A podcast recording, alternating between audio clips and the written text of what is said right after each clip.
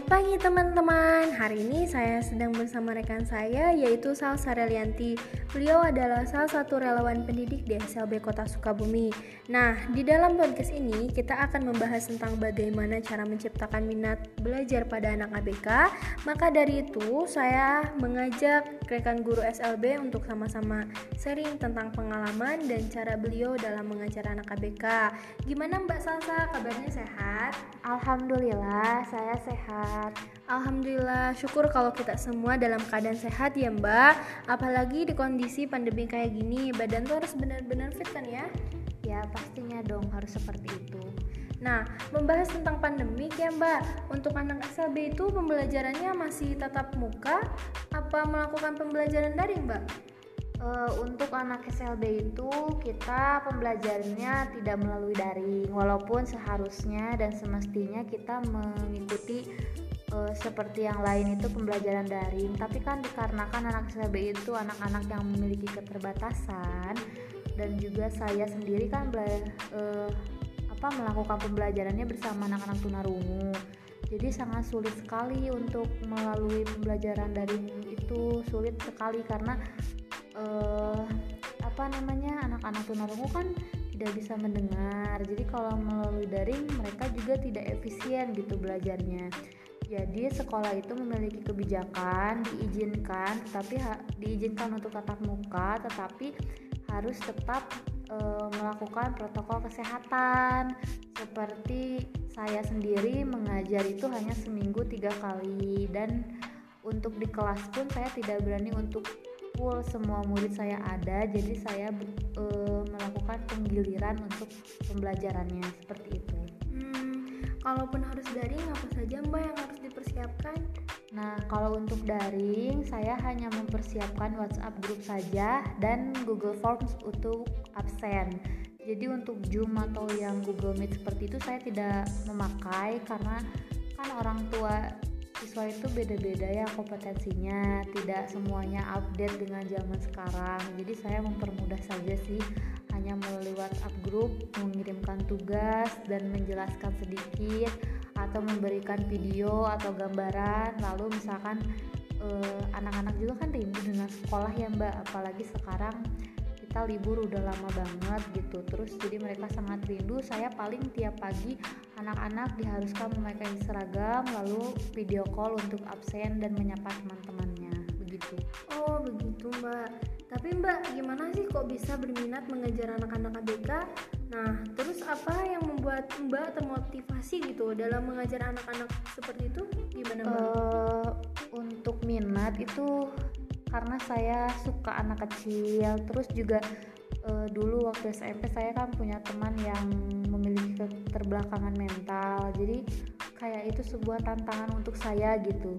Nah untuk motivasinya sendiri saya itu lebih ke amal ibadah sih ya mbak. Karena menurut saya pekerjaan itu masih banyak yang lebih baik gitu.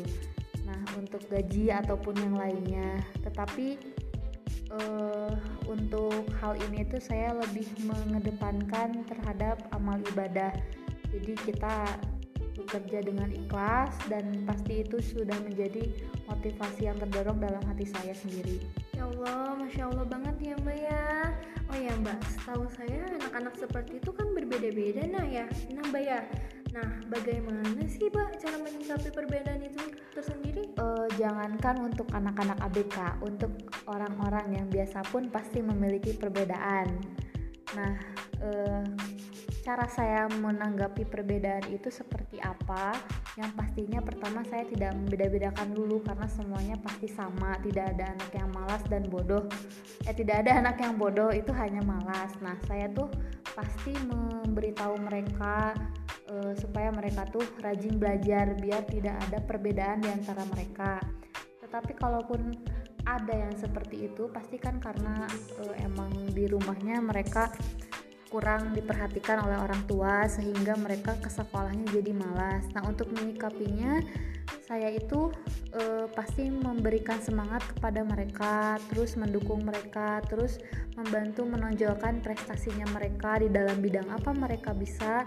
Nah, saya itu pasti lewat menyikapi perbedaan itu lewat e, apa? Lewat bakatnya dari mereka gitu seperti itu hmm, gitu ya mbak ya tapi kalau untuk pembelajarannya itu disamakan atau gimana mbak Nah, untuk pembelajaran, karena setiap anak itu memiliki kompetensi yang berbeda, saya membedakan kalau untuk pembelajaran. Jadi e, tidak setara gitu. Kalau misalkan si A sudah perkalian dan si B masih belum sampai di perkalian, ya saya menyesuaikan, tidak saya paksakan untuk e, bisa gitu. Apalagi di bidang akademik itu sulit sekali ya Mbak. Apa kan anak ABK itu bukan hanya memiliki keterbatasan di pembelajaran. Iya, Mbak. Ya, jadi saya kita tuh harus sangat menyesuaikan gitu. Iya, iya. Wah, berarti asik, asik juga ya Mbak ya, kayak seperti itu ya Mbak. Uh, tapi Mbak, Mbak hebat sekali ya bisa membuat mereka semangat dalam menghadapi pembelajaran gitu Mbak. Tapi boleh dong, boleh dong Mbak, Mbak berbagi tips gitu, tips and triknya gimana gitu cara buat si anak minat dalam belajar itu mbak? Uh, untuk tips and triknya sih kalau dari saya karena saya juga belum jadi guru bener gitu ya hanya sebagai pendidik relawan uh, kalau saya sendiri apa ya uh, kalau belajar tuh jangan tegang gitu jangan menegangkan kepada si anak. Karena kan walaupun anak ABK tapi tetap ada aja guru yang killer gitu. Nah kita tuh sebaiknya nggak seperti itu. Kayak nggak uh, mengertikan posisinya gitu ya mbak ya? Gitu. Kan mereka juga sulit untuk dimengerti nah jangankan mereka kita sendiri juga sulit untuk mengerti mereka gitu apalagi mereka ngertiin kita. Jadi gak usah lah jadi guru killer.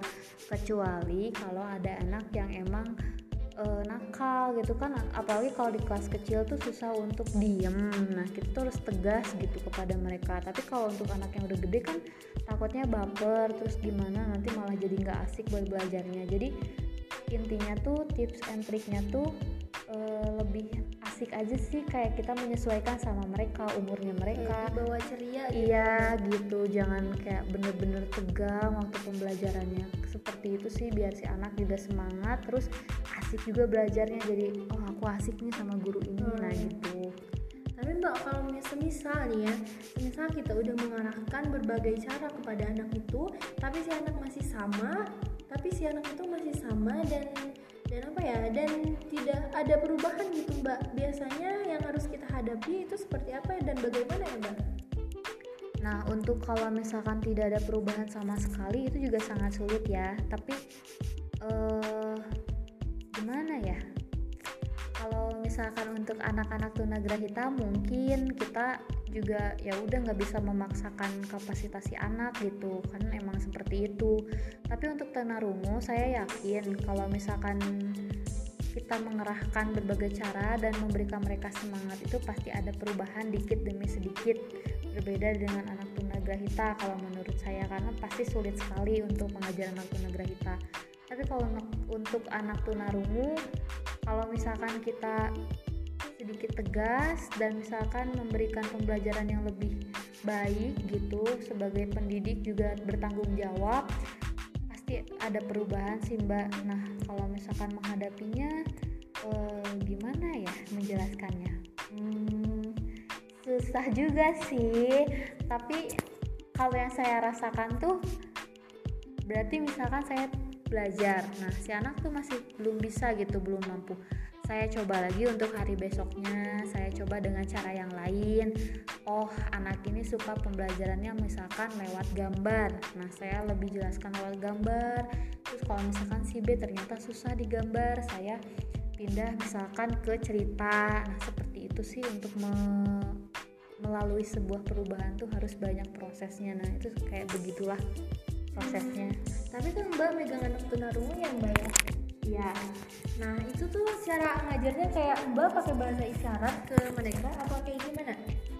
Uh, sebenarnya sih kalau anak tunarungu itu nggak boleh ya kita belajar pakai bahasa isyarat karena kan diharuskan mereka tuh berbicara. Walaupun sulit setidaknya mereka mampu untuk mengucapkan kata-kata. Apalagi kan anak tunarungu itu miskin sekali dengan kosakata jangankan untuk menjawab pertanyaan untuk mengechat aja ke gurunya kita acak-acakan mereka tuh. Jadi kita sebagai guru tuh harus pinter juga. Apa sih yang mereka omongin? Apa sih yang lagi mereka bahas? Apa sih yang lagi mereka sampaikan? Kita harus benar-benar paham.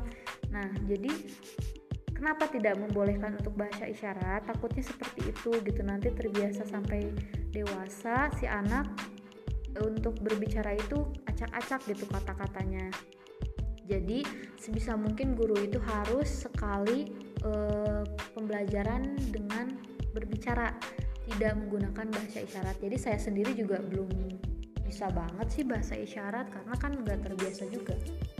Hmm, iya sih ya mbak ya. Tapi mbak kalau misalkan uh, kayak anak tunarungu yang belum pernah sama sekali sekolah di SLB terus dia dimasukkan oleh orang tuanya ke sekolah. Nah bagaimana sih mbak cara kita mengajarnya kepada anak itu mbak? Uh, lihat dulu umurnya sih biasanya. Kalau misalkan si anak masih kecil ya kan semuanya juga sama ya mbak. Kalau yang kelas kecil tuh mereka kayaknya belum paham kalau mereka tuh anak tunarungu jadi mereka merasa mereka tuh dapat berbicara dapat mendengar tapi kenyataannya tidak. Saya juga sedih dan kesihan gitu melihat anak kalau yang masih kecil uh, belum paham kalau mereka tuh bagaimana dan kenapa. Nah kalau misalkan untuk yang sudah dewasa tapi mereka belum pernah bersekolah ya kita ya tapi dia juga pasti sudah tahu gitu kalau misalkan dirinya itu berkekurangan. Nah kita tuh sebisa mungkin memberitahu dia kalau dia tuh e, anak yang istimewa tapi kita tidak membeda-bedakan untuk pembelajaran. E, pasti dia juga mendapatkan pembelajaran dari pembelajaran kelas kecil tetapi walaupun hanya di kelasnya yang berbeda saja seperti itu sih.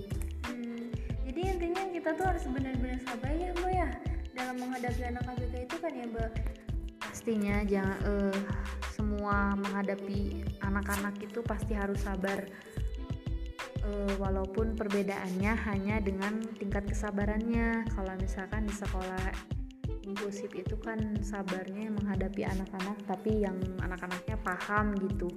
Kalau misalkan itu tuh guru dan kita harus hargai atau apa. Nah kalau anak KBK kan belum tentu sampai ke situ. Mereka tuh cuman hanya tahu mereka sedang belajar terus uh, di depan itu ada guru saya.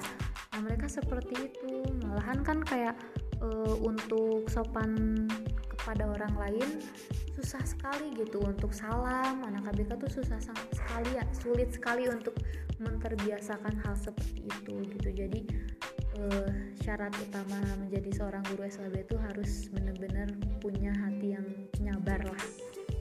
Ya aduh ya masya Allah banget ya mbak ya. Banget kasih banyak nih mbak ya. Eh, terima kasih banyak nih mbak ya. Sudah apa sih sudah mau sedikit berbagi tentang berbagi cerita gitu mbak ke kita tentang tentang anak ABK tentang anak tunarungu juga. Banyak banget sih yang harus kita ambil dari cerita cerita mbak tadi ya. Semoga ilmunya bermanfaat dan bisa membuka dan bisa membuka wawasan untuk kita semua apalagi dalam membahas perbedaan makasih banyak sekali mbak Salsa Ya, sama-sama. Semoga ilmunya bermanfaat juga ya. Iya.